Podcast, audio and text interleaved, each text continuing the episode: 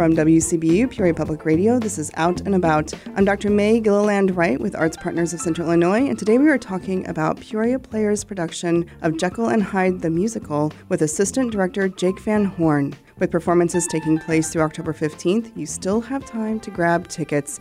Jake, welcome to Out and About. Of course, thank you for having me. So, Jake, many listeners will be familiar with Robert Louis Stevenson's 1886 novella, The Strange Case of Dr. Jekyll and Mr. Hyde. Well, this 1990 musical is based on the book, the plot differs, well, just a, a bit, doesn't it? Yes, I, I, would say it's probably safe to say that there is really no resemblance whatsoever.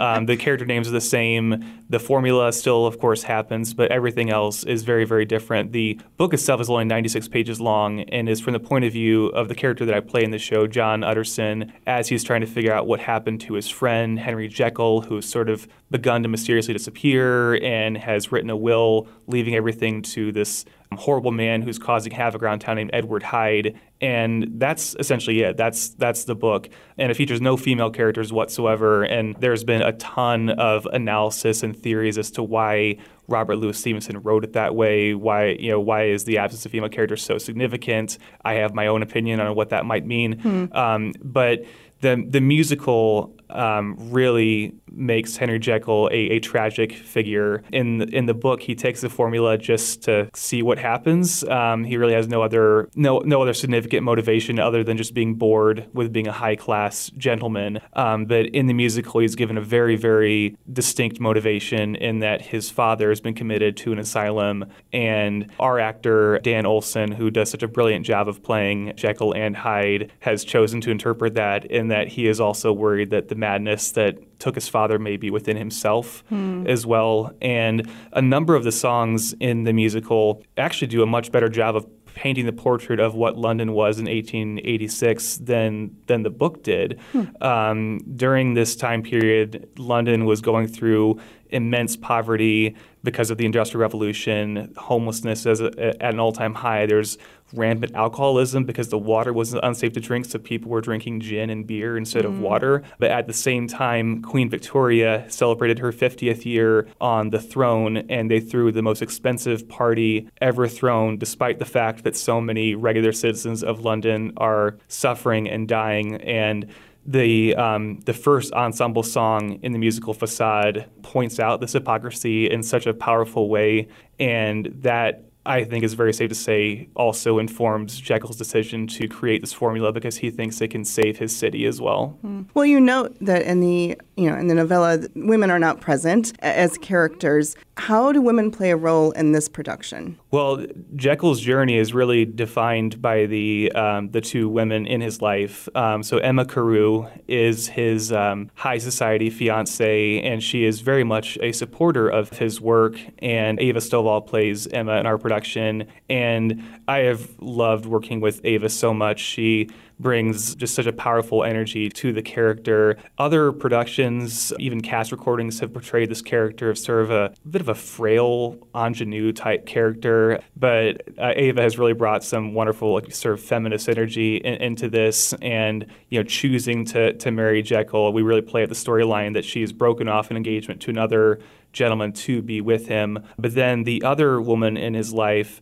is a woman named Lucy Harris, who's played by a, a newcomer to Peoria Players stage, Shireen Bannigan. And he meets her while Jekyll and Utterson are out for his bachelor party, and at, they go to a, uh, a dance hall and this practice was referred to as slumming back mm. in the 1880s, hmm. where high society men went to lower class taverns to spend time with women who were not their wives or fiancées. And Jekyll is fascinated with her, but then returns to her as Edward Hyde. So it's not so much a love triangle as a uh, as a love square, and then if you throw Utterson in, it's a love pentagon. Um, but th- that's sort of my personal choice. I, I yeah. choose to portray Utterson as also having romantic feelings for for Jekyll as well. So it's his entire motivation and his journey is really driven by these two women who are trying to care about him in, in different ways. And as he falls further and further down this this rabbit hole of just the evil that's that's inside him, that becomes harder and harder to care for.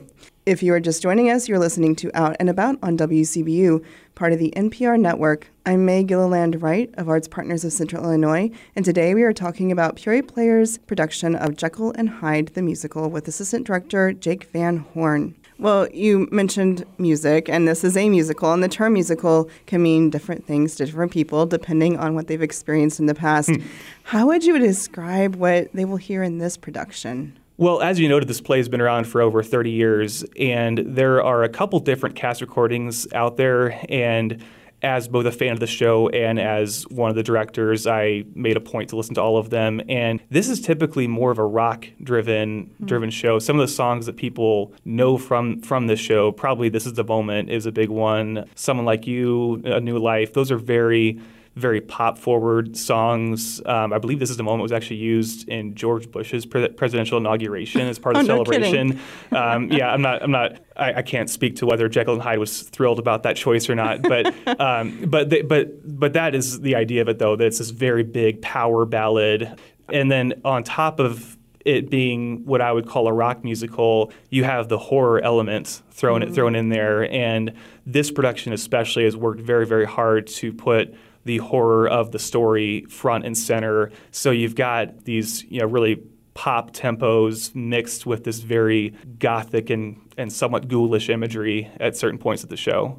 Well, I've heard nothing but rave reviews from those who have seen it so far, and we have one more weekend uh, to catch it. What excites you the most about this particular production that, that you're presenting this time around? Well, I mentioned it earlier, but we we really strove to make this feel like a horror show. So um, we had a couple people um, email players asking about you know the age appropriateness uh, appropriateness of of the show, and that's always a hard question to answer. But I went back and said treat it like a PG thirteen movie. Mm-hmm. If you would take your child to PG thirteen movie, that you can take them here. But especially since it's Halloween time as well, we have tried to really play up the horror aspect of it. So think of it also as just a great activity for this time of year. Well, Jake, thank you so much for joining me in the studio today.